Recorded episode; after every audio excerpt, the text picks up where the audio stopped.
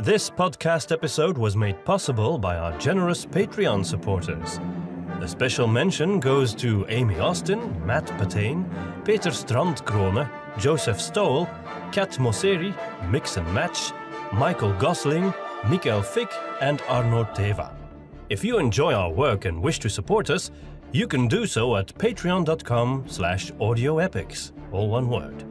In exchange, you can receive sneak previews, early releases, extended editions of our audio dramas, music scores, and of course, a stylish coffee mug that says Witch Hunter. Join our cult, so you can say I supported Audio Epics before it was cool. Hello and welcome to the Audio Epics podcast. Yeah, this time we're on video. That's Hi. and uh, the title of this podcast is Morality in Interactive Storytelling. Yeah, and uh, for this uh, episode, we've got a guest. Um, his name is Antonio Padula. Uh, I did pronounce your last name correctly, right? Because I, I never uh, never yes. really say it out loud. Yes, uh, yes, you did actually perfectly. so yeah, um, we're friends actually, uh, pen pals, you might say. We met on the internet and uh, we've talked a lot over the phone and stuff, but we've never met in real life so far. Uh, and Antonio is also one of our patrons. And uh, yeah, tell us about uh, the project you're working on, if you want. Oh, so I'm I, I I played a lot of tabletop RPGs in high school and I wanted to use that time to you know create a hobby. So I wanted to design a game that would uh, incorporate morality into the gameplay itself. Mm-hmm. Well, that's what I thought at the very beginning.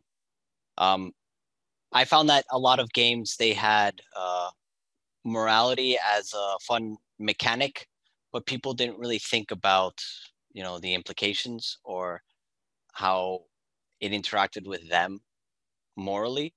Mm-hmm. And so I wanted to make a game mm-hmm. where players th- thought, as they played, they thought about themselves as moral characters. That's um, interesting. Oh, there, there's so much we could uh, we could ask. Oh yeah, that, yeah. Like, I started you know, too. I started too heavy. That's the honestly, I, of... I just wanted to make a really fun RPG, and then it started yeah. getting deeper and deeper. So I'm designing a game um, for uh, well, I used to have a specific audience, but now I feel like it, it addresses everyone because I mm-hmm. had my 13 uh, year old nephew uh, play it and he loved it. And then I played it with a couple of friends of mine our age and they loved it. And then in the end, it's for everyone. yeah, sure. So, um, do you um, have any plans uh, with this RPG? What, what are you planning to do with it once it's it's done? I guess. Um, well, I want to make it free. Mm-hmm. The ultimate goal is that the rules themselves and uh, much of the basic mechanics are free. They are what I am basing it on is on the Forged in the Dark game system. Mm-hmm. So that's the game system that uh, Blades in the Dark uses, and um, they made it. They made it free. They, they have an open licensing so that you can use their basic mechanics and then apply that, make your own game from that. And there are a lot of games that are that come from that. I had no and idea. I'd never heard of that uh, particular system, Blades in the Dark. It's very, it's it's really fun, okay.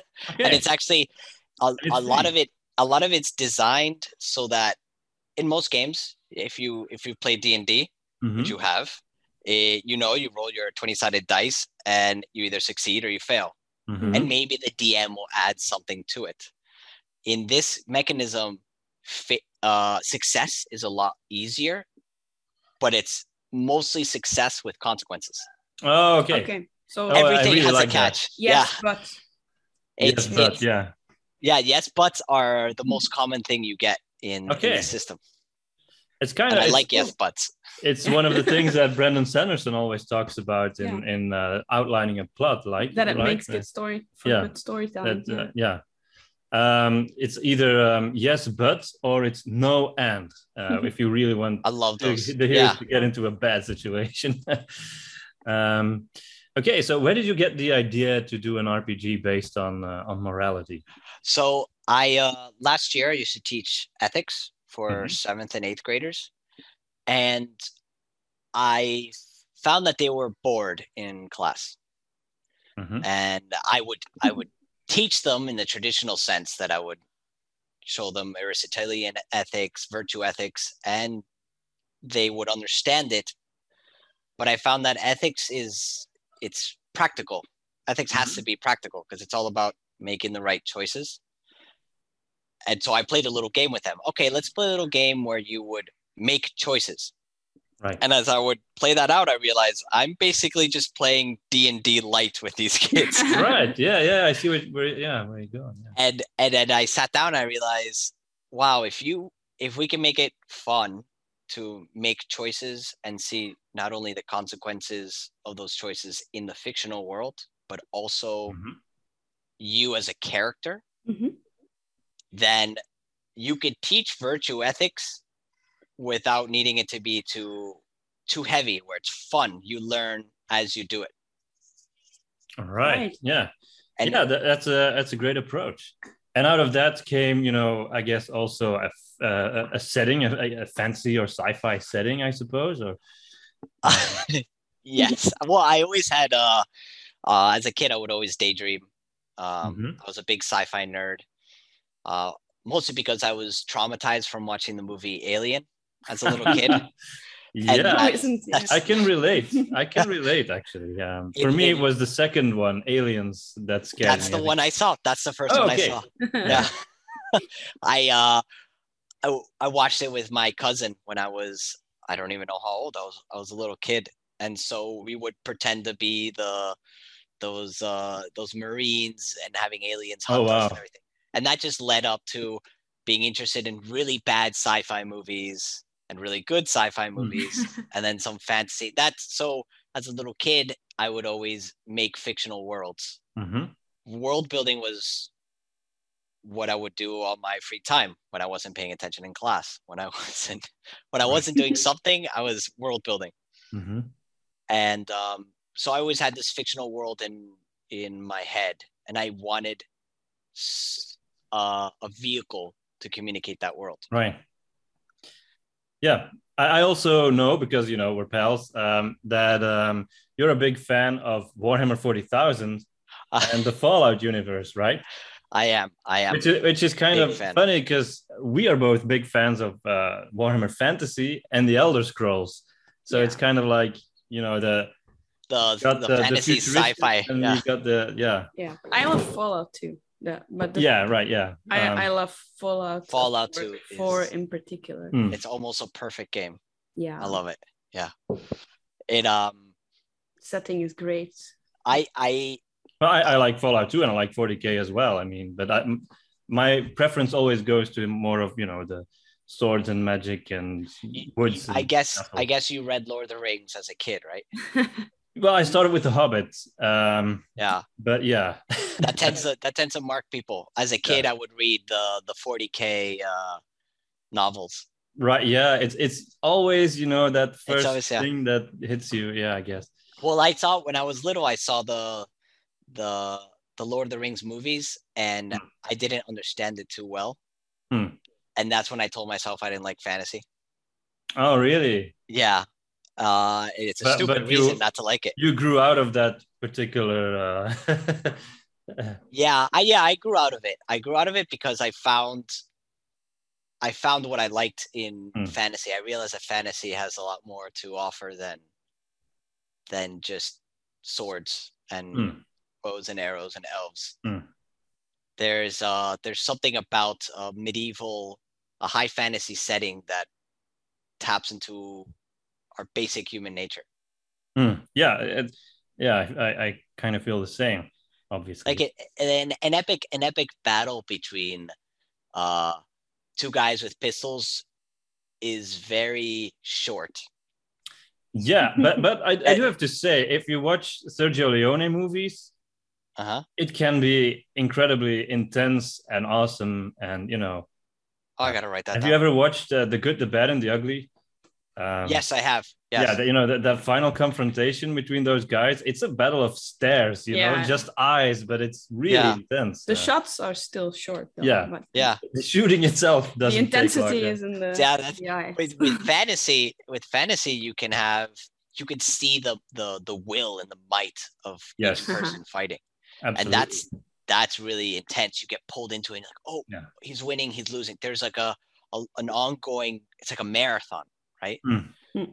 And with with more modern weapons it's sort of oh i saw him i got him done Unless you got a lightsaber fight, of course. and that's Yeah. where star wars is amazing yeah, and when you, when you kind of got both of those things, Yeah. exactly. yeah, we've been watching uh, Rebels lately, and we we're totally loving it, right? Yeah. I, I didn't even want to watch it at first. Yeah, me neither. I thought, okay, I, we'll I watch got it. really hooked. Really, really like it. The show, Star Wars Rebels, yeah it's animated uh, show. I I saw I think I saw one episode, Hmm. um, but then I don't know what happened in my life. I I stopped watching it. What I did love was the Mandalorian. I felt like it really kept the original Star Wars feel. Yeah, we, we still have to start watching Yeah. The Mandalorian, but it's No. it's it's next, you know. It's because we- next on our We list. want to go chronological, so But we we, watched already the Clone Wars and bought a baby Yoda for our children. Yeah, we do. And I did Yeah, see that- one episode. Um, yeah, I, I I've- I have seen one episode which I liked. So um, I, I in particular I liked Baby Yoda. So. Yeah, the Mandalorian. What's really it? It really keeps that mysterious. Uh, there's a bigger universe out there, but we Yeah. don't have to tell you everything. Mm, feel, right. and the stories are pretty universal. okay. Uh, the, the director is the same director as uh, Iron Man. yeah, it's uh, Jon Favreau, right? Yeah. yeah. And when he talked to George Lucas, George Lucas told him, "You have to make we make stories that are for generations to come, Hmm. that are applicable across generations." Yeah. And I feel like he keeps true to that because the, the Yeah. themes are not specific to our time; they are Yeah. They, they feel universal, and that's I love it. Yeah, that's great. I'm looking forward to that. Uh, I, I feel the same way about Rebels, actually. Uh, everything that you described. Um, so looks like Mandalorian is kind of like a, a continuation of that, but in live action. Yeah. So, also, there, there are a couple of episodes that deal with Mandalorian, so uh, yeah, it kinda mean, the Clone helps. Wars too. it kind of helps to Yeah. get into uh, what are Mandalorians, where did Yeah, come this this this yeah these they talk about it, and you you see the difference between different types of Mandalorians. Yeah. All right, yeah. It's it's it's curious. Yeah. Okay, but now we're talking a lot about Star Wars. Yeah. Well, Star Wars is Um, like uh, one of the yeah the ultimate uh, stories that deal with uh, morality as well. Yeah, that's it's, true. It's practically the the core of the and and yeah, and and the, the the Star. Wars role playing game, uh, in particular, you know, the the Jedi based uh, role playing game, which we Yeah. I got the book. I can show it. Yeah. Um, Do they have? Do they use the like in uh, Knights of the Old Republic, the uh, like the light and dark scale? Do they use those? yeah. Yeah, I hate those. th- th- no, th- this is a new game. Um, Oh, okay. the Force and Destiny um, Star Wars RPG. It's a very beautiful book. It's uh, got wonderful illustrations. Um, Wow. Yeah, it's well and done. um, it's got a great gameplay system as well. It uses symbolic dice rather than uh, numer- numerical dice. Uh yeah, they use the just like in um the other Star Wars RPG where it's just successes, failures, and Yeah, exactly. fails Yeah, and- yeah. It's That's, it's from uh, that same line. Yeah, but they've got a whole you. chapter on morality. That's uh, Yeah. it's interesting how how big of a part it plays in your they- character. How you got certain moral strengths and moral flaws that you have to pick from and stuff. Huh. huh. Um, That's in other fantasy flight games as well, often, right? The, um, the fantasy one we've played. The Warhammer Fantasy. Yeah, Yeah, yeah, Warhammer they got the symbolic dice too. Yeah. Well, I have a I have a personal issue with with morality as a mechanic. Okay, Mhm. talk Um, about it. uh, because I started I I wanted to implement it in my game. I was struggling over uh creating like a light and dark system uh-huh. and and I kept playing around with it, but I found that every time I would determine how many points of light, how many points of dark each decision made, I was making a decision on what was moral and what was not. Mhm. And when you when a player learns that, it stops interacting with their own morality and starts becoming like a game mechanic How Mhm. can I want to Yeah. play a dark character? So I gotta make all the decisions that make me a dark character. That's That's, my very issue with. Yeah. yeah. That's I my kinda issue had with that- Knights of the Old Republic. Knights, yeah, Knights of the Old Republic. For me, it never bothered me in Knights of the Old Republic, which is one of my favorite games ever, because the game was so, you know, the choices were so clearly and black, and white, white yeah. that you know that there were no difficulties in deciding. yeah. But when we got to Mass Effect, um, it was a little bit different. Um, because I thought in, in Mass Effect you had you had a kind of a similar system, but it, they didn't call it good and evil. It was more It like was, uh, are you Uh, like a, a knight in shining armor type or more like an anti-hero type? yeah, I was about to say, yeah, you're forced to be the hero. Mass Effect. Yeah. You Yeah, can't become the villain. yeah, you, you can uh, become a villain exactly, but you Yeah. can be a kind of uh, you know a hard ass Shady or uh, hero kind of yeah. type. Yeah. or or more like the noble knight Yeah. type. Um, but by that time, I did feel like sometimes. Um, like when I made a choice that I felt was perfectly okay, the game sort of seemed to think that that was a harsh choice, for example. And I And thought, could- yeah, I didn't think that yeah. was so harsh. yeah, and that that creates a little conflict with um yeah. with the player. Um, so I read I read this um I read this guy's thesis. Uh, his last name is Sicart. I forgot his first name, and he he actually studied morality in video games and uh, Oh, wow. tabletop games. Oh, Which uh, when I found that out, it's like okay, I need to learn what he learned and gives apply it. Yes, and he said that uh, his theory, his thesis says that you cannot.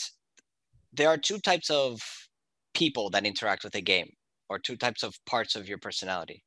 There's Homo ludicus, which is human being as a player, and then Homo poeticus, which is human being as a human being, as a Mhm. moral thinker.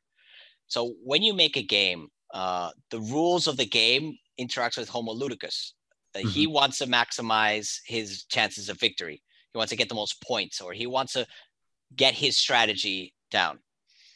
And Homo poeticus doesn't care about that. They, that part of you thinks about other things. And he says, if you want to interact with the morality of a player, have a player think about, okay, who am I going to be in this moment? And what sort of decision did this person take? Uh, you can't put it into the mechanics because then what he's doing is min maxing. Right. He's like, yeah. okay, I want to be a dark player, so I got to make all the Yeah. decisions to maximize my dark player. or, or he might say, Yeah. if, if I make the evil choice, I'm gonna get this awesome sword. Um, exactly. Yeah. You have to. You actually have to incorporate morality into the story element of the game. So the mechanics, in fact, the mechanics have to, in a way, conflict with the morality. Mm. So Mhm. so if you if you have to make a decision and the mechanics say this is what maximizes your character but morally you're thinking but why do i want to do this i don't want to do this why is it making me do this hmm you actually have to think about okay do i want to maximize my points or do i want to make a immoral decision Hmm. I'll, I'll give you i'll give you an example Yeah. and it's and it's uh well actually no this example would be too too dark um I don't know. uh, well th- think of the game of tetris all right tetris no, has that's no too dark. No. Tetris, it's like it, it's a pretty straightforward game. There's no story behind it, right? You're you Mhm. gotta maximize the pieces that you fit in, right? That's the the game tells you you gotta make rows. Perfect. You know what you need to do. I'm gonna try to make the most rows and get most points. Now, mm-hmm. what if I told you the game it's Tetris, but now you're putting people on a train and you're kicking people out of a country. So the train now, what you're doing with the train is you're doing something bad with the train. You're kicking people out. So you have to decide, okay, do I want to become a better player and fit the pieces in? Or do I want to be a worse player and get the least amount of people kicked out of my country? Yeah. Okay. And so now you have to, as a player, you're like, uh oh, uh, they're not just pieces, they're people. Yeah. What do I do? And there's a conflict. And so you, as a player, are interacting with your own morality. Is this right? Is this wrong? What's the right choice? That actually really reminds me of a book, but um, it's hard to talk about it because I'm gonna spoil the ending of the novel if I mention it. um, yeah, don't don't do that. Don't do Okay. yeah, don't do that. If it's So, one yeah. of those novels where the ending is important, Yeah, it Uh, is. yeah. It's really important. Um, uh, but is it- yeah, there's a certain sci-fi novel out there that kind of has an ending that's really, um, was this sci-fi Like- novel turned into a movie? yeah. Okay, then I know exactly what you're referring. Okay. Yes, this this novel, uh, you you're under one premise the entire novel, yeah. and the the character is forced to make decisions that aren't exactly moral, Yeah. but the character doesn't know the moral implications of those decisions Yeah. until the end, and then they Yeah. tell the big reveal tells them Yeah. Something else. It's that yeah. one. yeah. Well, we, we really navigated that very well, I think. I hope so. I have no idea what you're talking about. I'll tell you afterwards. Okay. Yeah. and then you'll say, Uh, oh, okay, yeah, we saw that movie. Oh, okay. Yeah, I knew I, I read knew the where you were going with this. I don't think you read the book. No. Um, The book is good. it's a good book, yeah. And I, but I thought the movie was good. It was Um, well done. Yeah, it was very well done. It kind of left out the more political side of the story, but um, Which which I I I liked yeah, because it makes it more universal. mm, then, I uh, guess, yeah. But lots of listeners will not know what you're Yeah, so about either, we'll so- stop talking about Extra- this extra particular points. unmentioned. And a free month of Patreon if you can guess. Right. um, yeah, it's uh so that's kind of what I wanted to do with the game. Uh so what I'm working on right now. as um, more like a system to entertain your students. yes. Then it Yeah. became a, a game. And if I understood correctly from what Lumine told me, it kind of became a school thing later on. It, it kind of expanded and you uh, you used the system to kind of motivate the entire school. Yeah uh, i used the game to well i don't know if i got the entire school but i started getting students who were really interested in it and Mhm. playing it out. But that was with like my alpha version Yeah. that looking back now is completely terrible. I was using like four-sided dice and different mechanics and numbers and i realized it was too many numbers and too much of it. Needed to be simpler especially for uh preteens. It, it needed to be less less numbers more action more decision making and that's where i got to uh, Forged in the Dark because i realized i don't have to reinvent the wheel i just gotta de- i just gotta redesign a car to put the wheel on and then drive that car to really interesting places i don't know if that metaphor made sense not really, to be honest. like I didn't have to I didn't I didn't have to make like a entirely new system. I just found someone Right. else's system that works because Mhm. really what I care about is what the storyline is and then maybe some little pieces. Yeah, no, no, I get it now. Yeah. So, um, since um, you kind of mentioned um, that you um, you you didn't want to focus the morality on the mechanics of the game as such. Yeah. Um, it comes more from the story. Um, I assume you're also working on modules or campaigns uh, Yes. for this game. So the way the way the the business model behind it is the game mechanics itself are free, um, but the those campaigns, modules, worlds, cities, those books, the physical books, I would I would sell because everyone likes a nice book, a pretty book in their hands. Oh yeah, Because- I've, I've blown a lot of money on RPG books in my Yeah. like. Yeah, Uh, I got um I bought the the Burning Wheel uh, book Mhm. and I loved it. I love Okay. the feel of it. I love the how thick it is, how how the shape of it. It's just I I wanted to make something like that. I want to make a product that's that beautiful. oh yeah, And what I just want to sell is the physical pages. The content I want to make it free. But if you want something pretty, yeah, I'll sell it because you know it costs money to produce the book. yeah. But I just I just I'm, want I'm gonna have to insert a meme here of, of Gandalf saying, "Don't tempt me, Frodo." yeah it's uh so uh there are there are mechanics in the game i don't know where to how how i how i address this i uh i'm a big fan of magic the gathering uh-huh. um and i found that their color system was genius Okay, um, for the listeners who don't know what Magic the Gathering is, could you explain? Oh yes. So so Magic the Gathering is uh objectively the best card game ever designed. Um it was it's a card game designed by Wizards of the Coast, same same makers of uh, D&D in the 1990s. And in this card game you uh you play down monsters and you have different magical spells and your goal is you know to drain the life points of another player through many different mechanics. Mhm. and in the game there are the cards have mana have a mana cost. Like you Mhm. have to be able to play a card you have to have enough mana on the board to play the card. And those mana have colors. And what magic did with those colors is each color has a certain identity and philosophy and mechanics within the game originally it was mechanics and then that grew into philosophies And they're kind of tied to the the elements, right? yes Like they're they're kind of earth and- Yeah. I, f- I feel like they, they touch upon sort of universal values. That's why I loved them so much. So you have the wheel goes uh, at the very top. There's white. So white is the color of order and peace, but it can also become highly tyrannical and controlling. Then it then next to it is blue. Blue is the color of uh, perfection and control and a lot of magic.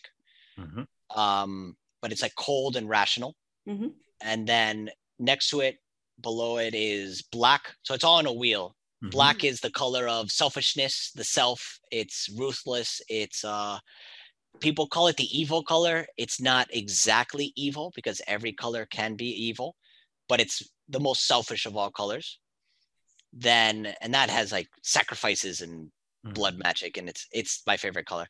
Then it's always the dark is always attractive. And then uh the red next to it is red which is the simplest color. It's passion impulse. So everything all the all the cards do is they burn things and the monsters are Mhm. really fast and it's it's all it's about no thinking all action and then next and then the last one is green. Green is all about harmony nature. Um it's got the biggest creatures in in the game. And so the what's really good about the color pie is their positioning on the pie isn't just a coincidence. Each color is a philosophy that has allied colors which are the colors next to it and enemy colors that are on the opposite side Opposed, yeah, Okay. okay. yeah, and so the the very philosophies they find common ground with the other colors, and they have opposed uh, philosophies with the other colors. And then you get even more complicated when you start combining colors, because you can have a deck with cards of two colors or three Hmm. colors, Even And- op- opposed colors. and even opposed. co- And then you, it's it's just it's infinite. And so what I loved about that is people you could actually define fictional characters with those colors. You Kind of like the Yeah. uh, the alignment roster from With the- D&D. with but i feel like it's a lot more nuanced than d&d Right. because d&d it tells you oh i'm chaotic i'm neutral i'm good i'm evil these colors aren't good or evil they just they have their philosophy and when taken to the extreme they may do things that we will consider evil More like a temperament. It's a temperament yeah that's that's what i loved about it so i'm inspiring myself on Mhm. those ideas so that when you create a character in my RPG, you align with a certain temperament. Mm. And so your your characters uh I would say vices and virtues go aligned with certain temperaments. And that will affect like the outcome. Going back to the game, that would affect the outcome of your character. So in outcome of like the decisions that they make. And so instead of imposing, oh, this character's evil, this opposing Mhm. this character's bad. Let's say you play a character that's mostly red, the red color. You your character is impulsive. You're very good to action. You're very compassionate.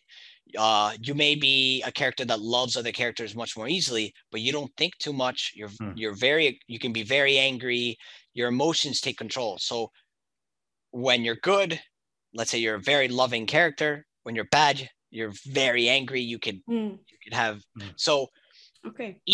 your character instead of you becoming good or evil it's just these are your vices these are your virtues Mhm. how are you going to overcome your vices and how are you going to uh, strengthen your virtues because Yeah. it- i found that uh, virtue ethics aristotelian virtue ethics without going too deep never tells you what's good or what's bad Hmm. It just tells you you should be a just person. And so you say, okay, who's a what does a just person do? What is fair? And so you learn from other people what is just and you find examples and you and you try to be as just as you can. And by trying to be as just as you can, you will find that it's easier and easier to be a just person. What I find interesting about that is that it sort of gets away from this idea of morality that's more like these extreme situations where you put Yeah. people in like you know those horrible dilemmas when you know you're in a train and you have to choose uh, which Yeah. track you're gonna you know th- that one um yeah. like you know that's not really morality because it, it's just it's not really it's not life you know um it- most people will never be in a situation like that Yeah, and and and with virtue ethics, it's every decision you make makes shapes who you are. yeah exactly yeah yeah. It you could you you go home and you can either read a book or watch a movie. Hmm. And they're both goods. According to Aristotle, everything has a good, but there are some goods that are more appropriate for the time and and so you have to pick which good is the good I want to take to lead me to be the person I want to be. Am I going to watch I, Netflix I like the fact that you didn't just say some goods are higher than others. You said some goods are more appropriate for the time so that puts in even more nuance actually. Well, Aristotle used to say that the highest good is politics, and then that's uh, you know, and, and because he thought that uh, in ancient Greek, everyone lived in in politics was the was the governance of the cities, the polis, Mhm. and so he thought that every the city was everything. And so for the Greeks, your city meant everything. If you were Athenian, that was your most important identity. And so for him, that was the highest good. So everything that would lead to that good for the good of the city was the best good. Hmm. Now today we have nations, we have all these other things, and I so thought I thought uh, it was Aristotle, uh, but I might be wrong, who um, who said that um, you know the, the highest things in life to do are those things we, we do for their own sake. Um, exactly. like friendship. Yeah. Um, and and like and like playing. Um, Yeah. For example, because you don't do it for some ulterior reason. Because for me, when I heard that, that was that was really uh, something that really opened my eyes uh, in in many ways.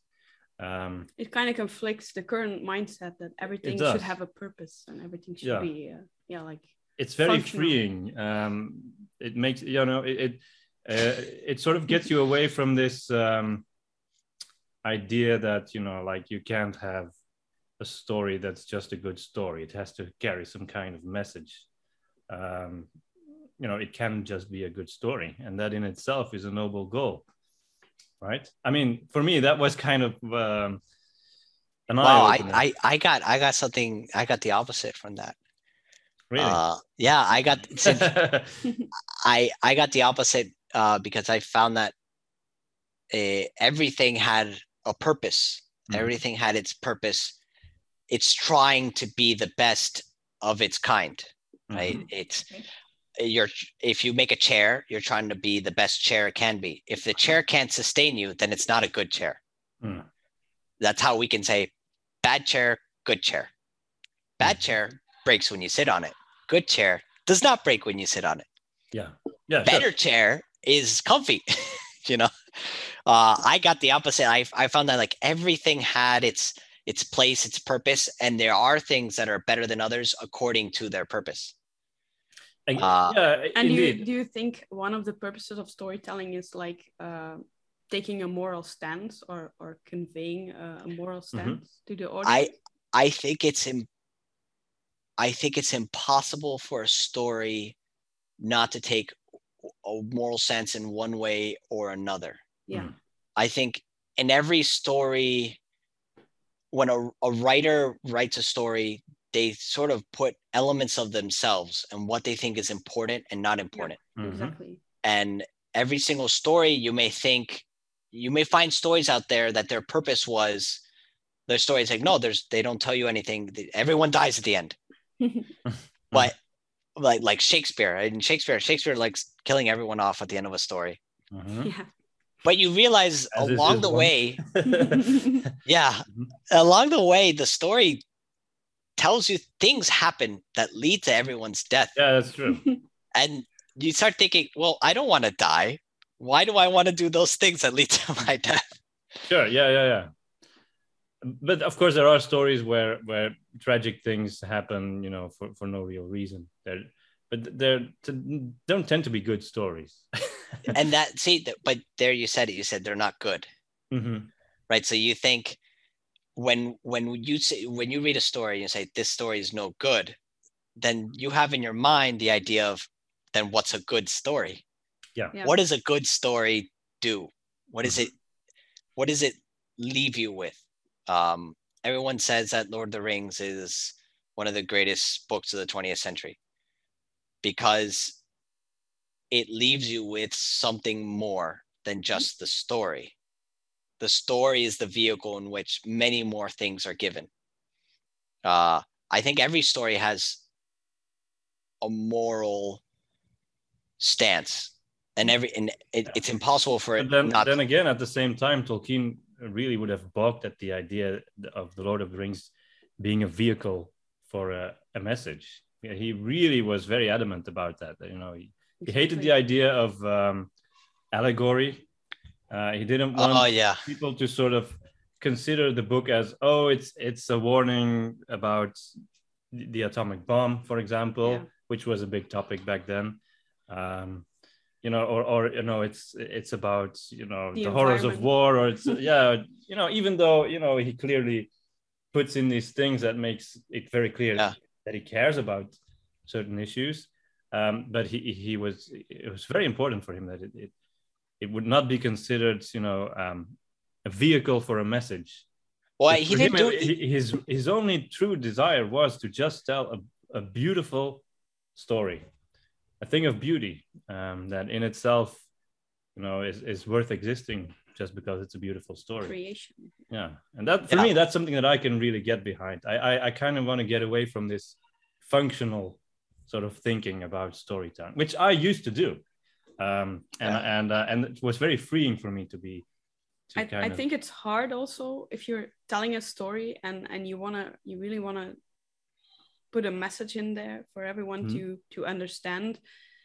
You kind of take the moral high ground, don't you? Yeah, Like When- I'm the author and I'm gonna tell you what's right and what's wrong. And I think it's Mm. it, it's like a finding a balance is really hard. Well, it's it's it's like it's like telling someone, um, what would be an example? Um, it, uh, to keep it simple, someone you have a friend who wants to eat a donut, and he does, and the donut's not good for him.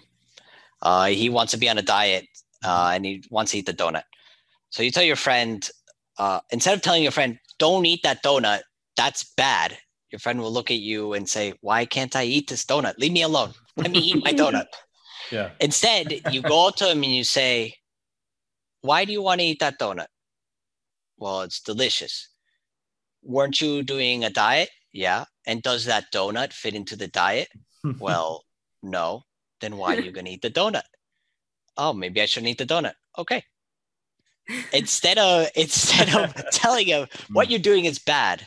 I can see you're a good dad. I can see that. Uh, Yeah, well, my children are my my daughter is two years old, so when I tell her why, she just looks at me and says, "I don't care. I'm just gonna eat the donut."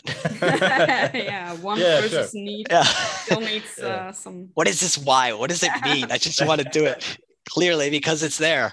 Yeah. Um, It's Ronan's biggest argument, isn't it? Yeah. But I want it. Yeah. but That's what he said. but I want it. but uh, it's it's the ultimate. It's the I just want it. Yeah. Um, it yeah. You in, in a story you can't when that just become that becomes propaganda. Mhm. That's that's where we fall into the the read the writer wants the reader to take a specific message, and in and Mhm. if you if in a story in a good story you can take multiple messages from what happens Mhm. Mhm. um people could always say people always say in lord of the rings sam is the hero Mhm. because he's the best friend and everything. Yeah but what about frodo's internal suffering? Mhm. isn't he a hero? And then you can sit down and discuss who really is a hero. And then you start discussing what is a hero. No it's aragorn. Clearly he's the hero. Well he didn't destroy the ring. Yeah but he's the king. They're all heroes. Mhm. they're all heroes in different ways. Yeah. in their own Uh, like, story arc. That's yeah. what I love about Yeah. it. They whole they all have their different story arcs. Yeah. But who It's interesting. Everything you're saying kind of uh, resonates back to me um, with Tolkien again when he said um, that he preferred applicability rather than allegory because he I yeah. applicability is about uh, the freedom of the reader, and allegory is about the purposeful domination of the author. Yeah i, I completely agree. I completely and that's going back to my game, that's what I realized. You know, that's if I made a decision to say this is good, this is bad, and you are being punished for this, and you are Yeah. being uh, rewarded for this, I am telling you. And then you play the game, it's like this is stupid. I don't agree with this. exactly. Yeah, If you if you if I give you a game where you're free to make your decisions, what you what you don't choose is your your your your character has a personality and so there are flaws and you accept the flaws. Okay it comes with the territory. I'm i'm uh i'm i'm a rational magic wielding character but i lack a little sympathy for others or this and that. Mhm. there- this is my flaw. Yeah, and so you will take the consequences of that flaw and then you you start asking yourself okay is this helping me out or not? I want to become this sort of hero and i can't because of this vice i have hmm um instead of instead of me telling you this is bad no no don't do that Mhm. you as a player say oh this is going against with what i who i want to be yeah, Yeah. That's inherent to the temperaments being part of the character and not of the Yeah. decisions you make. Because a lot of interactive games, they kind of put these temperaments in the in the choices you make rather than the the character you develop. Hmm. Like uh, like in Guild Wars 2, when you you have the loyal moral choice and you have Hmm. the and that kind of adds up to your character, but it's it's more like the choices you you make kind of develop your character along the way. yeah. Th- there's a there's also a great um, video game RPG. Um, it comes from Belgium. Um, Divinity: Original Sin. Um, ah and- yes and in that game you've got when you you you pick certain dialogue choices um, it kind of it gives you it um, adds certain points to uh, things in your personality like i don't know arrogance or you know um, conflict avoidance or uh, you know like really specific personality traits. Um, and and it becomes mechanically interesting when you play with other people because um, it influ- it influences um, you know the outcomes of when you have to actually make decisions together. Um, so 'cause it's there's a conflict. Yeah. There's a conflict. Yeah. that's that's something I wanted to put in. So have there will be moments where certain checks will have a when you do a check, depending on your stats or how involved you are with your philosophy, you get a certain result. Or you get uh you either I wouldn't say fail, but you get a type of failure. Uh in, instead of making the characters gain arrogance my characters they they they the character gains uh more in their philosophy they become more and more if they want to follow through they become more and more Mhm. extreme with their philosophy and that comes with more positive traits and more negative traits So you become more extreme the more you become the more passionate and compassionate you become the more angry and impulsive you become uh and you could try to maybe balance it out with another philosophy but that also comes with its own issues Do these in uh, these moral um, things also come back in in the sort of the lore of your setting? Like for example, Yes. You know there are certain spirits, for example, that that that will seek you out or something if you are uh, into a specific philosophy, or I don't know. Just saying. that's something. what i'm that's what i'm fleshing out um so the universe i created if i can am i allowed to share this information uh I don't don't have to if you don't like. it's uh so the the world i'm making is i'm i'm i'm a history nerd and um i'm a big fan of world war ii i found that it was the last war where people didn't have to press a button and then it's over you're done you send a missile or something It- technology played a big part man's ingenuity played a big part but you still needed people to have bravery, to fight, to, Mhm. um, and so I'm taking. It's a universe where I take some of World War II's technological advances while keeping medieval Europe's social elements. And you know, of course, armor and swords are always cool. And so I, I, I try to keep I want to keep the medieval knight element incorporated in that sort of decentralized and chaotic world of medieval Europe with uh modern uh the modern 20th century's social conflicts. So medieval meets World Actually, War it sounds a little bit like Fallout, I have to say. Yes. Like the Yes, Brotherhood it of does. Steel. Um, I love the, kind yes, like I, knights in a way. Um, I love the Brotherhood of Steel. I've I've always been a fan of Brotherhood of Steel, Space Marines. yeah. Um, uh, what was these other guys? Uh, I, I I love that sort of medieval Brotherhood monk system with modern weapons. It's that contrast is really interesting. Um, And Also the because- over the top uh, Shoulder armor. pads. The shoulder pads. like, oh yes, like in, in Warhammer 40,000, Yeah. that's also really Yeah, you gotta have the Over- huge, over the top, huge right. shoulder pads. it makes you look bigger. It Yeah. makes them look all scary and intimidating. Um, yeah, I have I have a whole. I I like I like when people when things are when worlds are designed to like almost the intricate detail. Like there's a love for each detail, and I when it came to like the combat in the world, I really concentrated on why how would it make sense much like dune how would it make sense to use a sword with this sort of technology that exists mm. Yeah, yeah. They, they really, I mean, Frank Herbert really found a way to to make swords matter in in the year ten thousand or something. yeah yeah, it's something that it, to the point where technology advanced so much that actually using primitive technology is much better than the advanced Yeah. technology because there's always like a counter yeah. Yeah, exactly. Is, is there some a similar element in Star Wars? I guess, um, in star wars they have uh like when they have those shields, and you, when you shoot them, you shoot the ray shields, and and the, the lasers can get through, but uh, you know if you walk through, you you can actually get through the shield. Um, oh yeah i remember that. That was that i love that. So that requires clothes. I actually thought about that. In in this in my world there is there is there is magic because Mhm. actually y- you kind of convinced me of the importance of magic. I used to not like magic. Okay, and, and talking to you made me realize hmm oh, I didn't know that. I had no i should incorporate magic. Um I had no idea of that.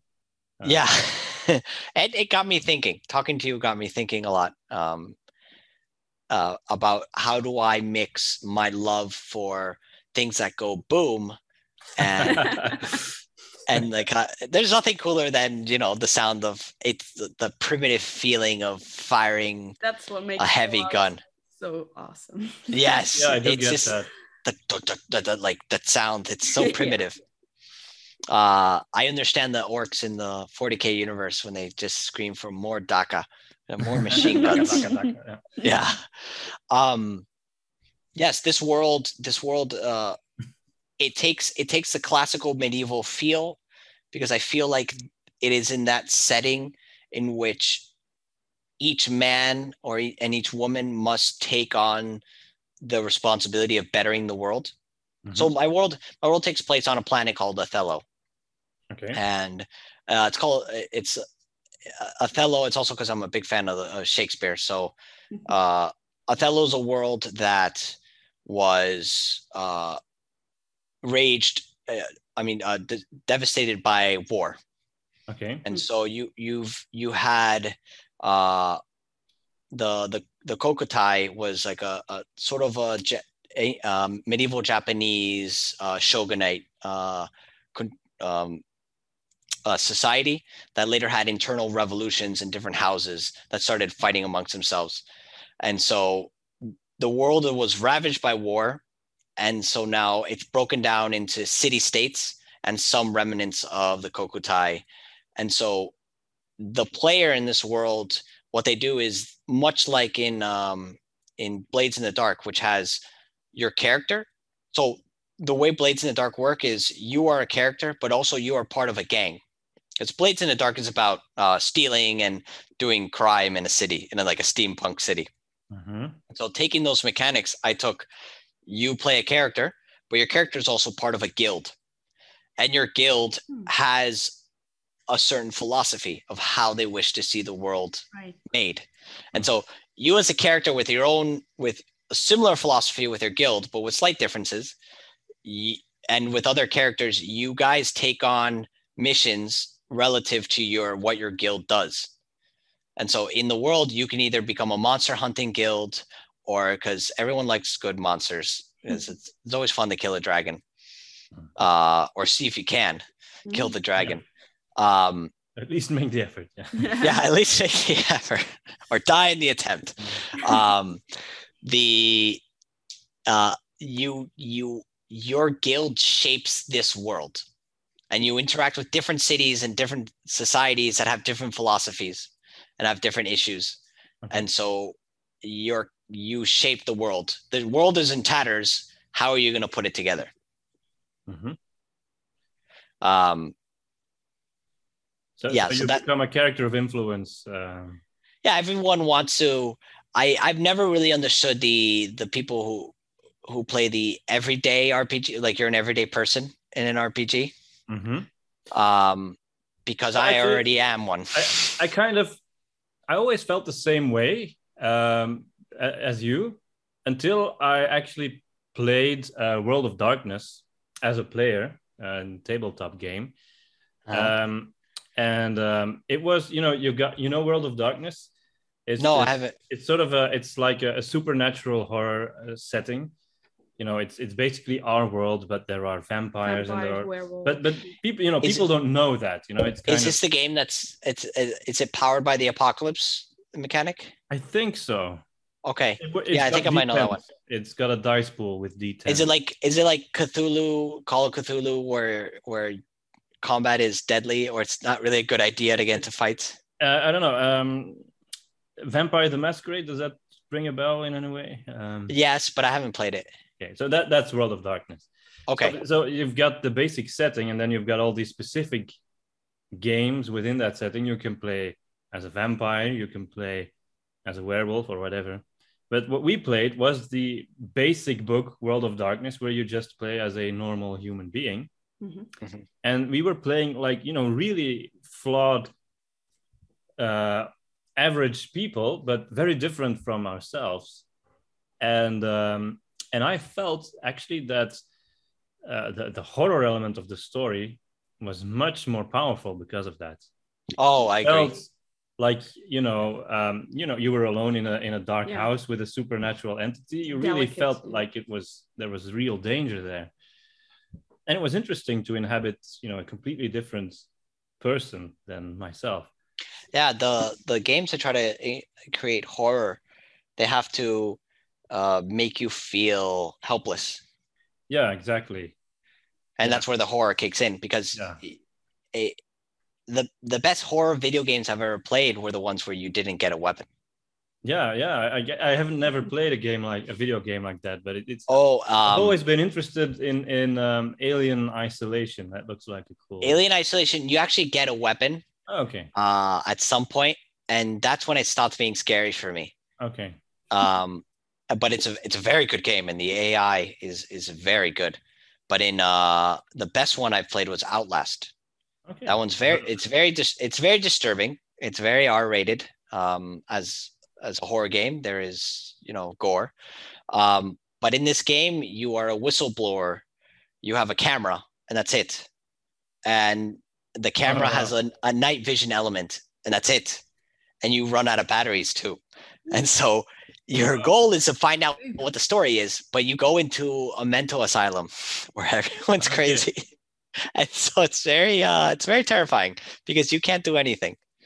Um but that, i thought that- um Sounds scary. alan wake was scary already It was. I never. but you I- get a gun I in that game finish it. Yeah. You get a gun, I but out of very ammo. little. Yeah, you get Yeah. very little ammo. You have And to I- be very sparing and I find games much scarier than than movies in that because sense. you have to do it yourself. You have to do it yourself. No. Yeah. So Yeah. you are you are helpless. exactly. I've played a pacifist character in Skyrim, and that was scary too. When you Ah, wear your yeah. headphones and you get into a dungeon, you know, just And you can't do anything. unarmed. I'm Yeah. yeah. Yeah. It's uh yeah, I I uh, I'm also a very big fan of horror. Um especially um eh, Lovecraftian horror. Right. Right. The this the sense of the unknown. Um I think for me that is the most terrifying. In movies when I see the when I see the monster, I'm no longer scared. Hmm. Hmm. When I know what I'm dealing with, unless it's a spider, clearly. but it, if it's if it's anything else once i see the monster i'm like okay i know what i'm dealing with um yeah, I know what you mean. But Yeah. when it can it can be really effective if you see like glimpses of the monster. yes yes you're like oh what is that why is it why is it slimy Where- see yeah. yeah. you hear them that's i think those are are much much better and that's actually i actually have that horror incorporated in my lore um That's cool. since as as a player i because i live a normal life when i play a game i want to play someone who's not normal Sure. Yeah. I, I, I completely get that. Um, or even uh, less normal than you usually are. huh? yeah in, in in my game you're you're already considered a hero okay you're a hero you you're very skilled in certain things uh already but uh what you do with those skills and how you overcome your own personal passions is really the test of it and the consequences of that you're very good with a sword great but you you just you killed the the noble king because of whatever reason now what are you going to do Mhm. um so how do you incorporate horror into that? Well you have to find a way to make people feel helpless even though they're skilled.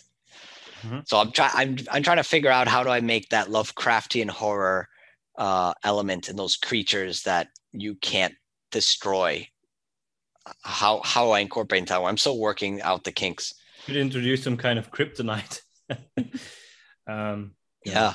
take away the power, but it's kind of cheating, I guess. yeah it does feel like cheating right? I, I can't tell Yeah. you. Oh now now you have no power when you're in front of this guy. Yeah. uh i want to keep them powerful but i guess make the consequences bigger. So you try to you try to overcome the, the creature but the price you pay for overcoming is even more. So do you want to take that risk? Uh Yeah, I, I guess um, if if the focus is on the morality of it, I guess it's it's kind of like Superman. Uh, I'm wearing a Superman T-shirt, by the way. Um, uh, it's not not relevant. Uh, it's kind of like Superman, I guess. Um, you know, how do you write a story for Superman that's in any way exciting or interesting? You either have to take away his power, mhm. right, or you Yeah. have to confront him with some kind of moral dilemma, where Yeah. he wonders, "Whether should I use my power here?" Or not, I guess, right? yeah now now take superman and give him a deep personality flaw then that would be that would be really interesting like uh superman but he's addicted to gambling or something Right, well, he's yeah. addicted to Lois Lane. That's a personality flaw. yeah and he's a yeah that's Yeah, I that's a weird thing that I think if Lois he Lane. if he didn't fall in if he didn't fall in love, he would just be more focused on using his powers for good. But, I mean- then he would have no Save more- love yeah, that's true. what kind of existence is that yeah yeah yeah um Go to the I, I think I, I'm not I'm not a comic. I'm not a comic book reader um but I did think that the the movie the Batman versus Superman movie kind of did handle the whole you know Superman's dilemma uh, element yeah he well. has superman has a big risk of becoming a, a god amongst men and then imposing his will on others Mhm. because yeah, he exactly. is And everyone was afraid of, of him, and and and you know, um, people were kind of turning against him, and you know that that theme was explored in in that movie. Um, I know it was based on comic books, but I've never read them.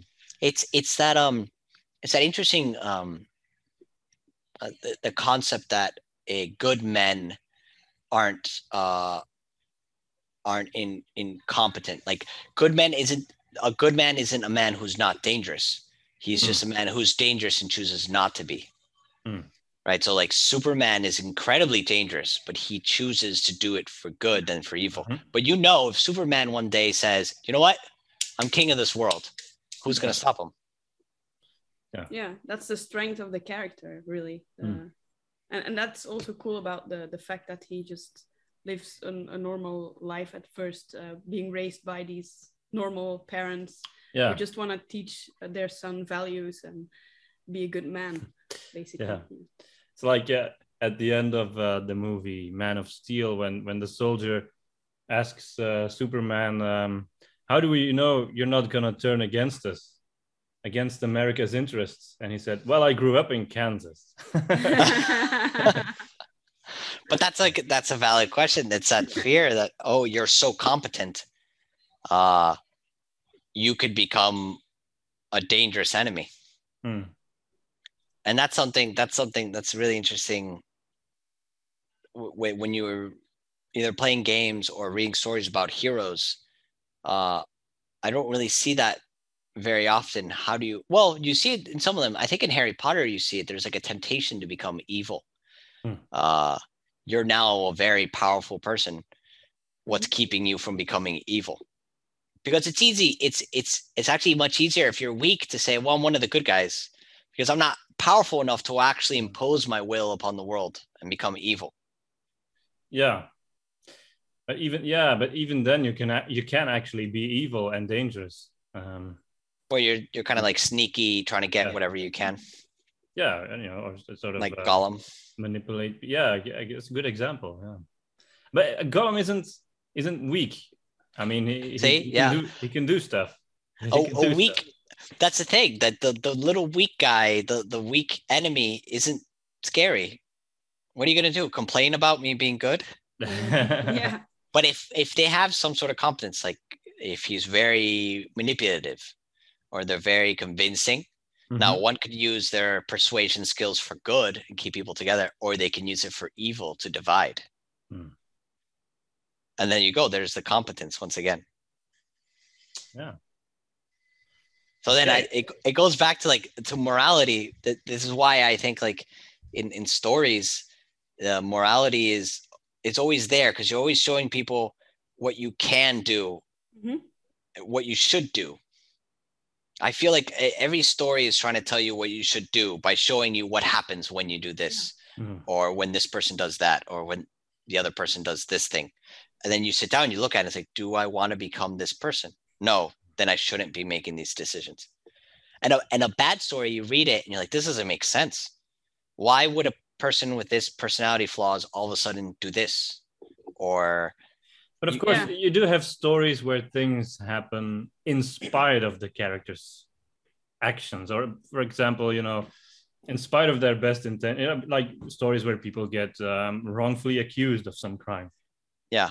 For example, um, because somebody else um, is evil, and um, you know, um, or they they Frames kind of cause accidents because they try to avoid it. Uh, right yeah stuff like that. Um so uh, yeah what moral point does that make? Um yeah Well, that. there you there you go back to um so it's with virtue ethics it's really not about the the consequence. In Yeah, fact it's it's to become But an but- agent of good. So let's say yeah you read those stories where no matter what they do they get thrown in jail let's say. Mhm. they don't stop being a good character. Do you still do you dislike that character all of a sudden? No. No no no, you no. actually you actually love them more because they're taking their suffering nobly. Yeah. Or, or they Sure. they become despite being going to jail he didn't lie or he Mhm. didn't use the the one secret to use it against his enemy or something like that. And so you look at that character and you still look at them with admiration. Is despite all the bad consequences that happen there's something in you that looks at them and But says I, I, I i, guess want to be like that I guess the point that I'm trying to make is what you then need is that is an audience that already accepts um, these kinds of ethics, you know, virtue ethics. Hmm. Uh, if you have an audience that watches like the same movie from a, a vantage point of, you know, uh, consequentialism Consequentialism. yeah they might conclude, oh, if I do this good thing, apparently, you know, bad stuff can still happen to me. So I'm not going to do that. you know, and Yeah. that might be the, the the message they get from that. That's The not thing is- ideal. the thing the thing that happens with consequentialism is a lot of the examples are are are short term or they're Mhm. they're like a little sliver of something that happens so you don't see the ripples you don't see the other side effects it's like i can't think of a hmm. metaphor but, but, uh, but I mean, like a storyteller could, you know, you Yeah, a have a a st- storyteller who thinks that way, and it could show a story in that way, and Ex- thereby give, you know, I guess, a wrong moral message. I I I agree. I agree. Because you're cutting a little section. You're looking at a little section in- in a story. Uh, You're not showing the Yeah. real consequences, I guess. because maybe real- 10 years later or because this person went to jail this other person and the way they suffered nobly and motivated someone else to be i don't know, uh, save a child from a fire or Mhm. or that person in jail they their life was terrible but they helped these other criminals turn around their lives because of who they were in there so maybe they they did good in there but you don't see that in like the entire movie. The what i think if i do this right with my game is most campaigns are long term correct? They you do a bunch of things and so as your character becomes more virtuous everything they touch because of their because of how good they are will slowly improve. Despite other bad consequences their general tendency is to improve the world. Mhm. If you play him like that or you can become evil if you want to I did. I think it's very challenging for a games master. Um, yeah i games that's master has to be well versed in. yeah that's that's uh, my biggest in that's right? that's our biggest challenge is how do i help the game master uh play the game that way that create a story that gives them the freedom to tell the story they want to do but gives them the tools to uh, fulfill our objective which is have people think ethically Yeah. that's that's our big challenge that's that's what we're still working on today Wow. Yeah. Um, without without bombarding him with rules and things because the GM you got to give him freedom. Yeah. Because if you he's were like being developing a video game, I guess it, you could focus it all a bit more on the the narrative. Um, Yeah. easier, but But I'd have to do I'd have to do so much coding and so many events and so many because video games are much shorter than uh than a tabletop session Right. than Uh, table how- than tabletop yeah activities. How do you deal with justice in your games? Like, uh, you, you know, when you make a good choice, you will affect things in a positive way. But what if you don't? Um, Yeah, with the con- the consequences. yeah. Those are actually those are even the best kind. Um those are called uh, wicked problems. So you you make a decision that you think will have a great consequence. Uh there's an example of this in actual in fallout in fallout 3 Yeah. uh, for those who have played fallout 3 there's uh fallout 3 is a post-apocalyptic game. And um, there's this place called Tenpenny Towers. Um, and Tenpenny Towers is sort of uh, they try to live the world as it was before the war, and they have comfortable beds and they live well, while the rest of the world they're living in in a wasteland, terrible lifestyle. And these people, they're these these group of people called the ghouls, who are people radiated by the radiation. Their their their skin is all drooping off, and they're very very hideous. And they don't let the Tenpenny Towers doesn't let the ghouls in. They don't let them live in because they don't want to look at them. And the ghouls don't like the Tenpenny Tower because they're elitist and they won't let other people in. And so you have a mission. You're giving missions to each of them. So from from each of them. So the ghouls tell you to kill everyone in Tenpenny Tower, so let the ghouls in. And the ones in Tenpenny Tower tell you to kill all the ghouls and to get rid of them because they don't want to look at them. And you actually have an option to to broker peace between them. Mhm. And so when I played, I brokered peace between them Yeah. uh, because I wanted to become the noble peacekeeping character. But you know, when you come back to that place after hours of gameplay, you find out that the ghouls killed everyone inside the tower.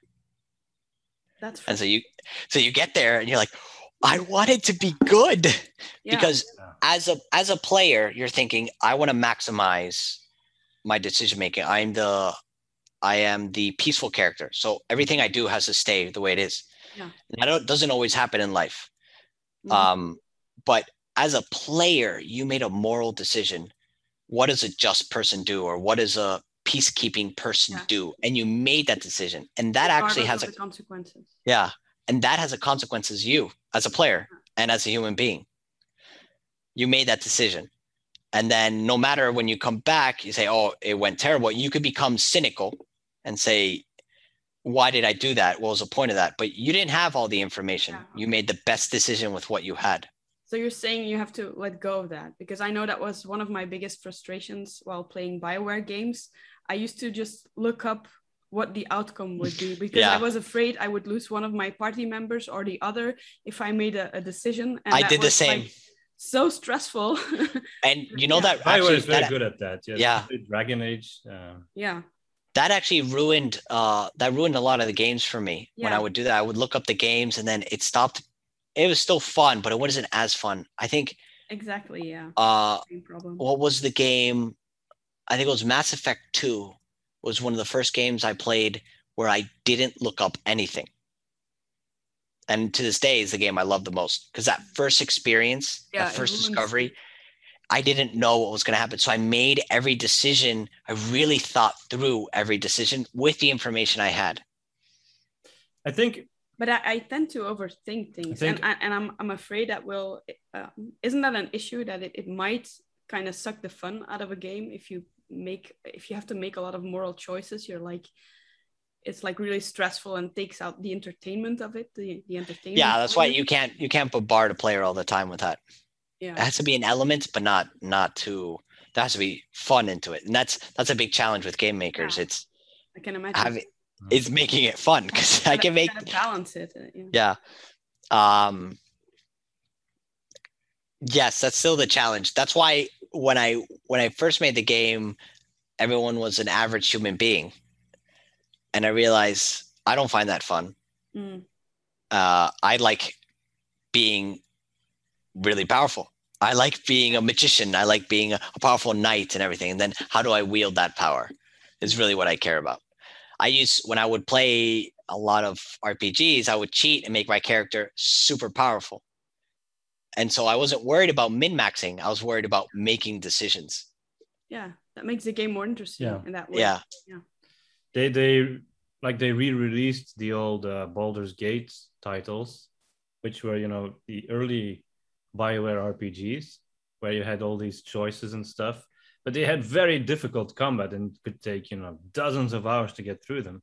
But they re-released them now with a story mode, so you can just play and not care at all about you know your stats, The combat, yeah. or whatever, uh, and just be in the story. And um, I think that for some people, I I think for a lot of people, that's actually a blessing. Um, yeah that i i love those i love those games because i stress out less about missing out on that special sword or missing out on those stats and now i'm going to suffer through the next next combat because i didn't do that my brain is thinking differently when i play those games where combat is an element but it's a story element and it's all about the decisions you make in a story i feel more immersed in my character Hmm. because I stop in a situation and I go, okay, what do I do? I don't like this guy, but I can't just get rid of him because of these reasons. Or I don't, or do I save the village to destroy the monster, or do I let the monster go and save save the village? What do I do? I like it's I I like those. I like those decisions. Have you ever played these Telltale games like they did the uh, Walking Yes. Dead? Yeah, yeah, yeah. I, I played. I played a part of that, and I was. I, I, th- I really enjoyed it. Actually, it was. I played it on a tablet, um, and it was very different from anything I'd ever played before. It was really just a story, and you have to make choices, and that's it. Nothing else.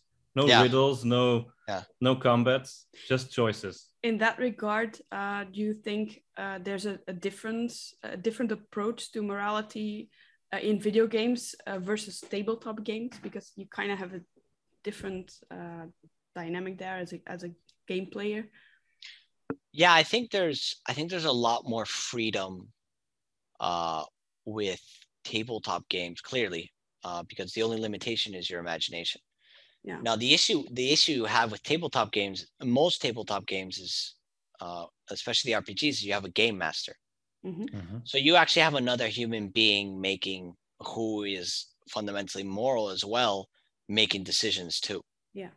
While in a in a game you have just a me- mechanics working, and they don't really take into consideration who you are, what you're doing. It's cause and effect. Oh, I do this and that. This happens, and it's really up to the designers incorporate pieces and morality to it. Um, do I think morality is different? It depends how you design the game. Yeah. Um, it really depends how you design the game. While with a RPG, I have to see how I give them tools to play a game, and then little tools to incorporate the morality, or at least to give the GM the tools to incorporate morality or moral decisions. I sort of have to make the I have to make the setting Right. Yeah. require them. Yeah, Yeah, I guess it's more about the setting. it is. Uh, It's it's uh they uh It depends on- on the game as well, of course, because yeah, like in a tabletop game, you can always decide as a games master uh, when when your players suggest they uh, they just solve the riddle without a fight uh, or or they compromise. You can say, yeah, well, okay, that's another path. You just go on, and in a gameplay, sometimes a fight is required. You cannot just say. Yeah. Um, I- I think in, in Yeah. Bethesda games, it's often uh, um, an option that you just solve the conflict by being a diplomat or something Mhm. that, that occurs occasionally, but not all gameplay systems uh, allow for these. uh, Yeah, yeah, sure. I mean, you need to do Yeah. your grinding for XP and Yeah. stuff. Uh, yeah And I guess in a way you can kind of, in, in, a, in a video game, you just, you take it or leave it. That's the, just the Yeah. game system rules. But Mhm. when, when a tabletop, um, when you're playing a tabletop game, you can negotiate with the, the games Yeah. master, of course. Yeah. yeah yeah that, yeah, that- that's that- right. Yeah. there's that human element to it. Yeah. I, I feel like uh, in, in video games, it, it always kind of boils down to a choice, you know, like this bifurcating choice. Which choice are you going to do? Yeah. Whereas in a tabletop game, you could, you know, perhaps always find some alternative that the, the, the author of the module or, or the game master never thought of. Um, Yeah. Right. Um, Yeah, and and the Yeah, the um, You cannot It- program that. Yeah. in a video game you can always look up the consequences. Also, yeah. In a in a tabletop game, you could make the consequences very random. Mm. It's of outside factors, and so the consequences become less. You're you're looking for the best consequences, but if they're so random, then you have to concentrate on something else when it comes to designing your character and shaping the world. Right. you know it's if the consequences aren't the only now that now that might bother a lot of people because there's that whole i saved the puppy uh but by saving the puppy i've destroyed the world you're like that's that just drives me crazy when that's that would just drive you crazy Yeah, I hate that. yeah um so there's there's a delicate balance to play uh to try to avoid that whole mechanical consequentialism. How do i get the best Yeah. outcome? But then at the same time how do you make it align with uh how do you make it al- align with the you know the decisions that you make? How do you uh make it so that you're thinking more about who am i rather than what is the outcome going to be Yeah. It- So it's, now- it's not easy I was just thinking when you said mechanical consequentialism, I think that that more applies to video games. Yeah. But when in a tabletop setting, there's a different kind of meta gaming, I guess, that may be Mhm. going on. It's like I know this GM, I know kind of what his moral views are, or uh, you know, or what kind of movies he likes, or you know, so I know what I've got to say or do here to get the consequence that I like you know that that might Yeah. all, i mean that's happened to me as a gm i've, I've players have come to me and and said that so Like Uh, Yeah. an oral exam, you you know exactly what you have to say to please Yeah, the like, teacher. yeah. yeah that's uh that's that's one of the I don't I wouldn't call it an obstacle because it's really not an obstacle. No, It's I mean the you can't have to get around. There's account. no way to to There's get no way. So Hmm. I don't want to I don't want to put a square peg into a s- circular hole. and I don't want to force anything on the GM. What I want to I am I am looking for a specific crowd, people who want to deal with those moral Yeah. moral issues in the game. Otherwise, Um, they, they just pick some other game. Otherwise, it would Yeah. pick some other game. And so I want to give them the tools to make it, you know, fun. I also imagine it was actually originally designed for parents to play with their kids. Hmm. Um, But then So- when you went for the post-apocalyptic uh, guns and stuff, you thought, okay, Yeah, I thought maybe parents with their teens, yeah, um, or yeah, because uh, I have to at least love the world. I it has to be passionate for me. of course. or else I won't work on it. Um, and so I'm trying to find that. It's still it's it's still a work in progress, and trying to find that audience that likes the theme, likes the game mechanics, and I guess the morality element is much more becoming much more subtle than Okay. it started out. Now it's now it's more who am I? What kind of decisions am I going to make? It's not just, oh, I'm chaotic. And so now I'm just going to cause chaos wherever I go. It's more, I believe in this. I think this is important and this is not important. So I'm going to make these decisions that are Mm. important. And maybe this is not the time to make these kind of decisions. Like you're, you're a character that your character falls in love with everyone they meet and you're in court and there's a king and his daughter is there and now is not the time to start asking the daughter for her hand in marriage when you're trying to solve an issue between two Yeah. rival houses yeah, yeah. That that is not actually that's not the moral decision at that moment because it's not this it's it may be an appropriate moment in another it may be appropriate in a different moment but right now no but your character really wants to do it and so you you try to roll to fight against it and up nope your character goes ahead and does it Right. Yeah. Yeah. Y- Yeah. That's another thing. Your, your character might feel different motivations, different impulses than you do. yeah that's that's the thing that's Yeah. you you are the rational side of your character Mm. you are his will and you can strengthen yourself by decisions that you make you can strengthen your will hmm but if your character is more aligned to their desires you're going to have less control over him but there's like more power associated to it there's a there's an attraction to making your character more aligned with their uh temperament Yeah. I, I wonder. I wonder um, if I were ever to play this game, if what kind of character I'd play. Would I play someone who's closer to how I am in real life, or someone who's completely different with very different? well i i'm creating virtues. I'm actually creating a like a, a little test uh, that creates your your alignment depending on your decisions. So I found out that the um, the color pie fits in well with the big five personality traits. Oh, okay.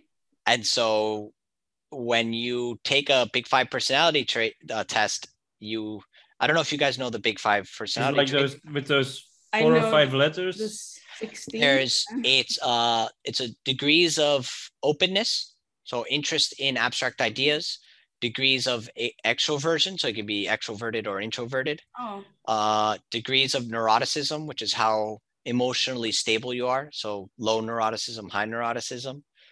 Uh how do, how much do i have? A three? Openness. Uh, conscientiousness which is uh, your sense of duty and control uh which is high or low. And then one two three four five. What was the last one? And agreeableness how how agreeable you are how trusting you are of others and so i realized that the colors have an alignment to certain ter- personalities of high or low levels and only then did depend four uh, personality test, but that has like two parameters. Remember that the disc one. Oh, the disc. Yeah. And and then the 16 personality profile, but I've never heard of the five. this one the, the big five they actually they've been using it for for years now and they've Okay. have this study across countries and and nations and cross culturally and they found that there are there is like common ground between cultures and Hmm. on their description of people's personalities. Hmm. And so I found that that fit in kind of well. And so if you have a certain personality, you align naturally to a certain type of philosophy. It doesn't necessarily mean that it's the philosophy you would like to follow. It is the philosophy that you naturally follow, whether you want to or not. Oh, but yeah, but you might you you might not agree, but it, it it is actually what your personality is most like. So yeah, so like um the white color. Mhm. White is or in, in my fictional universe it's uh ghee, the color of of order and peace. And the two personality traits that go with it are high in conscientiousness, so hard work and duty, Yeah. and high in agreeableness because you agree you you look at the collective. You want order. Uh, you want things to fit where they're supposed to fit. Everyone has a responsibility. Everyone has a duty. And everyone gets along because they're in the place they're supposed to be. Um, the issue with that is you may be very cold to people's desires. You may you're very structured. You don't break laws ever. That would be d&d's uh, Lawful good. lawful, lawful good hmm well, it might not be good because you could be tyrannical. Yeah. It's Even, what you care about is order. even when the law is corrupted, you'll still follow. Even when the law is Yeah. corrupted, you will follow it. Yeah, and even Uh, in D and D, then you would be lawful evil. But yeah, Or lawful neutral or lawful like you're just Yeah. yeah, so within your philosophy, within your philosophy, you can be good or you can be evil. Mhm. Depends on how extreme you become with your philosophy. Yeah. Or, or yeah, or whether you use it in appropriate situations or not. I guess. Like the law says if you steal bread, your hand will be cut off. Typical moral decision. Mhm. And so you find a, a father who stole bread to feed his family. The typical question. Mhm. yeah. the law says one thing what do you do Hmm. and so in other moments you may follow the law and keep the order but in this moment you're like ah and so your your character's personality the decision you make uh whether or not you also if you succeed or fail in the role that also adds to whether you go deeper or further away from your philosophy Hmm. or you shift to another one Yeah. So I, I guess um, to to to make matters interesting, it's very important in your setting that it's it's not a kind of um, utopian ideal setting. no that- no it has to be Uh, dystopian Like there have, Yeah. in, it- it has to be a world where there are unjust laws, for example, right? it's it's a it's a world where different factions are trying to form the world according to their ideals Right. Yeah. and so you as a guild you take a role in that and so you believe in a world you can either believe in a world of maximum freedom and passion but then there's a lot of chaos on that side or you believe in a world where people look out for their self-interests only. Mm. or it's self-interests and a lot of uh and perfection or there's a lot of harmony and and justice but it's very cold and uncompromising. Uh there's there's this you can mix and match and and that's what i loved about the magic color wheel. There's some things i disagree with it and i'm adjusting to my game. Um but i i, I love it because it doesn't pick like this is the good color this is the bad color it's just this is just the color and this is what it believes and if you combine them they start believing different things Wow. I, I that could sounds I really- guess- actually. What's the title of your game? We we haven't we don't know that yet. uh so the name of the game is erebus Erebus. Erebus. Uh, how do you spell that? E R I or E R E B U S. Erebus. Is that what I wrote? okay. Cool. Uh, that was a recent update because I've I've gone uh I've changed the name over and over again. Yeah. Yeah, I know. I know. At one time, it was gonna be called Vices and Virtues. uh, Yeah, kinda like because it went well with like D&D. VMV. But then I Oh, felt like a less direct name would uh Yeah. would work. Okay. Yeah, I know. I like that Erebus. It, it kind of it's kind of got a, a space opera feel to it. I think. Um, Yeah. There is there is like a space element in the lore, uh, but I I've yet to flesh it out a lot uh, because in this universe, uh, space is actually filled with liquid. Oh, Uh, I- I it's like like a that. it's a dark liquid, and so combat in space isn't uh it isn't like oh I shoot a laser over here and I get you. It's like it's actually like it's, it's it's submarine combat Wow. Wow. and broadside cannons and and stuff like that because it's cool. But I never understood in Star Wars why did the ships just go next to each other and shoot each other? Why did you just shoot a big laser from very far away? Yeah, and I- why is I there recently- noise? I recently thought in, in Star Wars, like if when when they shoot a laser and they miss, doesn't it just keep on going? Yeah.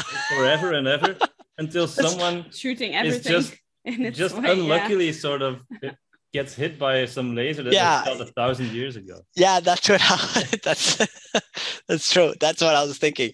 It's like oh, they're shooting all these lasers and some poor dude. Yeah. Yeah.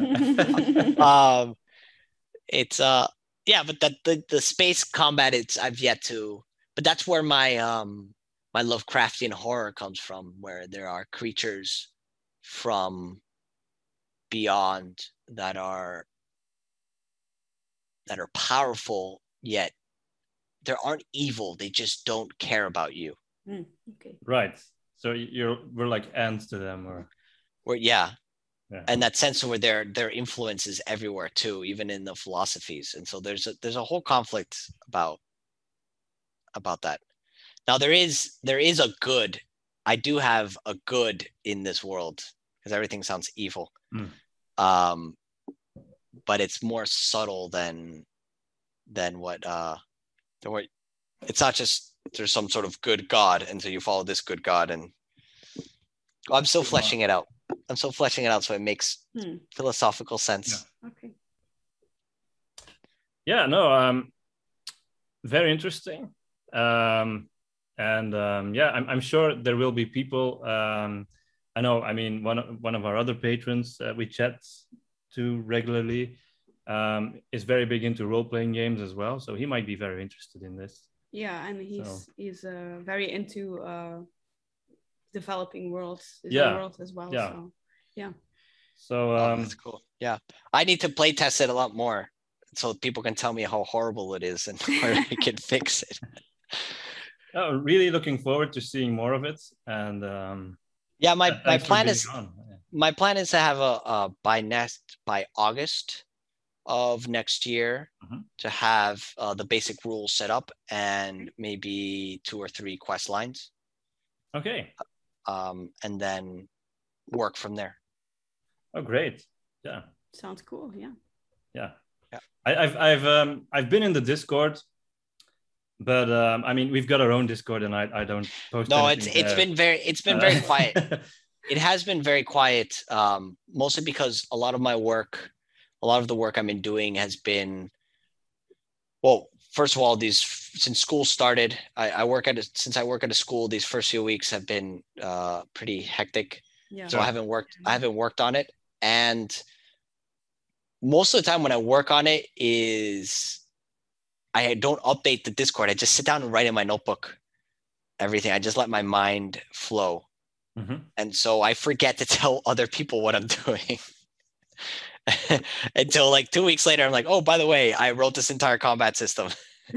yeah Um, but yeah, I have been, I have been, it's been slowing down lately. Work and family has slowed things down. But I, I, I really, I want to set up a Patreon, uh, set up a whole, a whole, uh, a whole ecosystem for this because I want people to, I want people to play it and like to play it. sure. Yeah.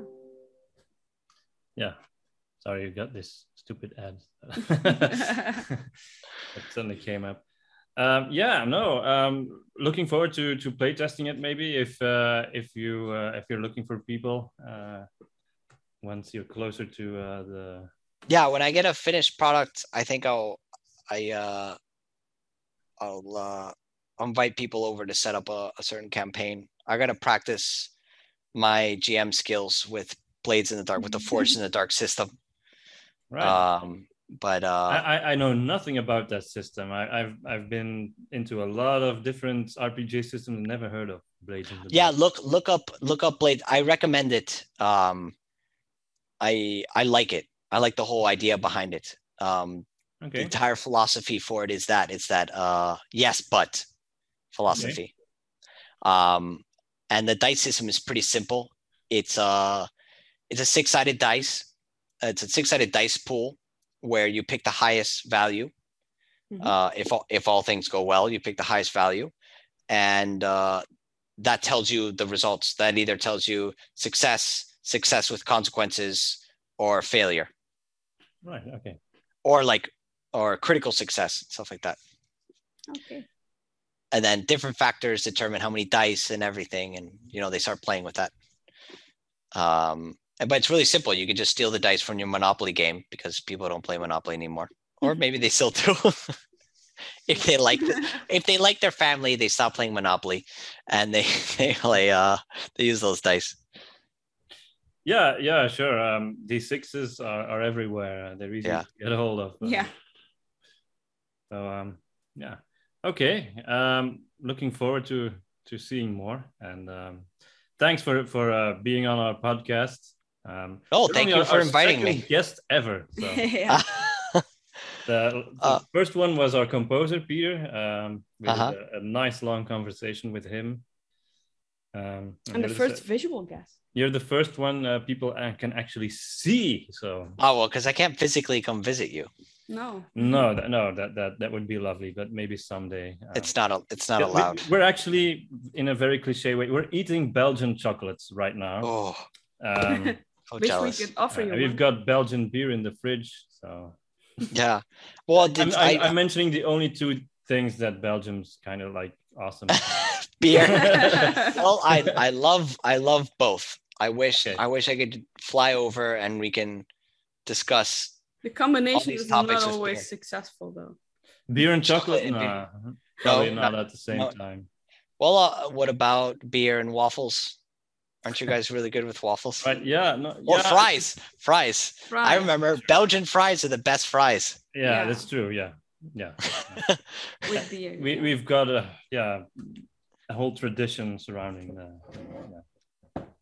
And the Sure. waffle things, ac- actually, we we only eat waffles when it's someone's birthday or something. Yeah. There's no thing with eating waffles at, at breakfast. That's yeah, that's actually an, something that's an American Americans thing. do. yeah we we have our we have our i noticed that in europe there are a lot of meals that people have for dinner like in spain they have fried eggs for dinner we have all that for breakfast we get that out of the way start the day with dinner and uh, Well, th- th- there's something to be said for that. eggs are good for breakfast. Yeah. eggs are eggs are excellent Yeah. there's uh I, that's why i love spain. You know i love the food in spain because what i would have for breakfast i would have all day. So my wife makes fried eggs. My wife who's spanish makes fried eggs for dinner. And i'm like yes breakfast for dinner. And she just looks at me funny like what do you mean? We we have this for dinner. This is normal. It's like no it's breakfast. Where's the bacon? Yeah. Okay, we'll keep that in mind if you ever come visit. Uh, Fried eggs, it is. I have them ready. all right well thank you so much uh when i have a, I, I'll call i'll hit you guys up when i have a final product or at least an alpha to test out Mhm. um hopefully things calm down and actually i can actually sit down and write some rules that Mhm. make sense that aren't scribbled in Yeah. chicken scratch with my hands Is there like a link of something uh, online? Have you put something online already? I I have not because it's so terrible that I don't wish the pub the world to see it. Oh, that's Mm. fine. If you ever It's an uh, abomination. you ever have a, Ah. like a Patreon page, we So all wait, where you uh, had this whole conversation and it's actually bad. I mean, right now it's it's bad, but it's going to be so amazing. Hmm, Uh, everything everything starts off bad. Uh, no, nothing starts off amazing. Have you ever read uh, Domin's first uh, stories? yeah, they were. Yeah, they were crap. Uh, They were really crap. Yeah. uh, why I, ha- I have I think all the Witcher books now, uh, the Witch Hunter books. Uh, I Well, there's only two so far. Um, All of Yeah, them, well, like- well, I'm waiting for the third one to come out. yeah, we're writing. We're writing. Better buy a bigger bookcase. Yeah. Better buy a bigger bookcase. Yeah, That's right. Much Is it a big? Is it going to be a big book? And there's gonna be a lot of a lot of them, right? Um, if our Patreon takes off, uh, then uh, there might be many. Wow. We do think it's gonna be um, bigger than um, the Beast of the Western Wilds. The new It- it- story. yeah, it's already.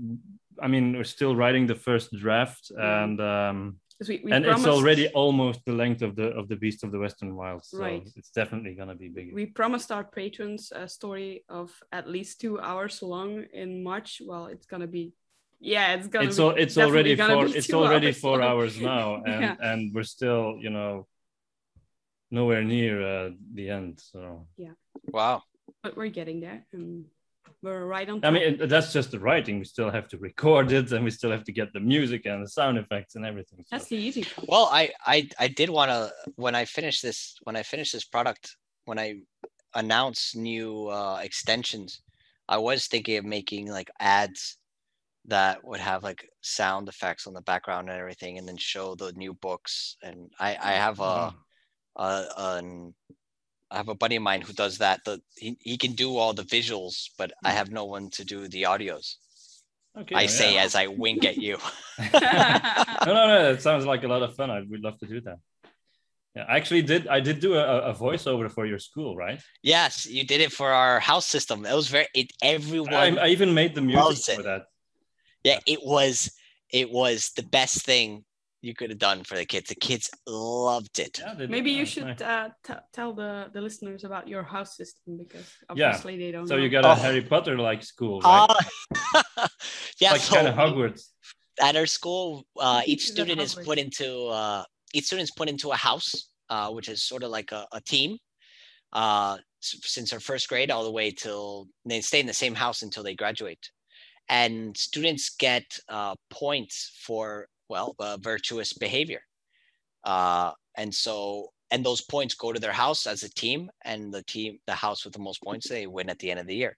But the house also has its own internal culture and its its own traditions. They, the students develop their traditions. They elect their leader, and the leader creates events and everything. So it's it's trying to give the students their own little their own little club, their own little community within the entire school. And so the videos, the histories, they're well, they're made up histories, but they're very cool, as if the houses have existed throughout history already. wow. Uh, and the students, they they love it. Well, at least the little ones, they love it a lot. High school students, they're well, they're high school students. Nothing, nothing Yeah, interesting. They're probably just about it. kind of cynical about everything, right? Yes, yeah. But they're supposed to be the leaders, so they they kind of they see the excitement in the little kids, and they're like, well, maybe maybe it is fun. yeah, I can Yeah, imagine so- that. Super cool. Yeah, but there's there's so much there's so much more to do, so much for more Mhm. things to do with that. Wow. But yeah, Okay. You could actually perhaps map all those Magic the Gathering colors onto the houses of your school, and, or not. that would we we would have five houses. We have four. We would have five houses. I could do that, but then who would want to be in the the, the black house of Yeah. Slytherin, right? Yeah. selfishness and ambition and I, I guess everyone. yeah, uh, Slytherin is clearly the best house. Everyone knows that. Is it? I don't know. It is. It is. I think it is. I'm clearly a Slytherin. No one be knows anything about Gryffindor. no one knows anything about Ravenclaw and Hufflepuff. No one cares about those houses. No. No, that's about- true. nah. yeah. That's true, but I, I think Ravenclaw. I mean, Hufflepuff. Is, there's nothing cool about that, but Ravenclaw. Yeah, that's they They're like the cool. They're like the smart ones, right? They're Yeah, and then the uh, is Gry- just cool. Gryffindor are like the heroes or the noble-hearted. The Slytherin are Well, like they're- ambitious. they're the ambitious ones. Yeah. Um, but I don't know. I think they're cool. I'm just everyone picks the Oh, good guys. I like I, I find the bad guys so much more interesting. They have Yeah. more complex stories. I don't. I, I don't think that's an unpopular opinion at all. No. yeah, Um, Yeah. yeah. And I, I mean, uh, let's It's face it. difficult to write uh, an interesting bad guy. Um, definitely, it's uh, it's important too because if you're a bad Yeah. guy, it's just uh, I want to destroy the world. That's it, and it's kind of boring. yeah, Yeah, it's uh I sometimes I feel like I I I start to I come for the hero, but I stay for the villain. yeah. I Right, get what you- mean. You you like the hero, but then you find out who the villain is. You're like, ooh, what are they gonna do with this guy? How Yeah. is the hero gonna react to this guy? What is this guy gonna do? Especially if they have their story arc, uh, can be very interesting. But I, I Yeah. feel like I think there there's a lack of um, there's a serious lack of awesome heroes. I mean, like, like I mean, it, I think it's natural that people gravitate towards the film towards the villain. Um, Yeah, like you just said, it's kind. I think that's natural. Um, what's harder is to make uh, a hero that's really appealing. Um, and Yeah. I think there's kind of a lack of that. And I know I, I've I've been talking a bit too much about this, but that's one of the strengths I feel of of of the Lord of the Rings is like who is Sauron? Sauron is just this vague evil entity, but you know the whole story is about all of these people who are all you know various degrees of good and they're all trying you know to to to help you know to do their part in this. And um and and and you know they are the characters you find interesting you know whether it's aragorn or gandalf or frodo um yeah, yeah. and i think that's rare uh, these days. It's true. it's quite rare. That, that that actually the, the the heroic characters are the ones that make you say yeah that guy is interesting and and this person's cool and i don't know or maybe i'm just full of crap No, they might be no, no. You have a point. Maybe, maybe the big interest in my interest in villains is that people aren't writing or creating interesting heroes.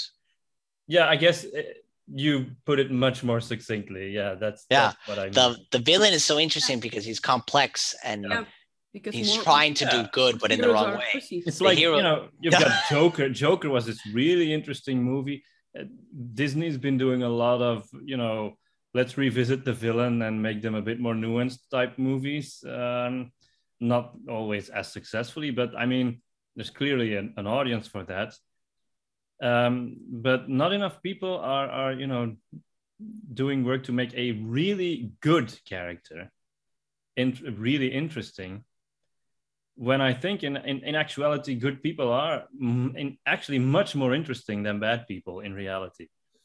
Well, when they have their when they have their conflicts and people tr- and they try to overcome their conflicts.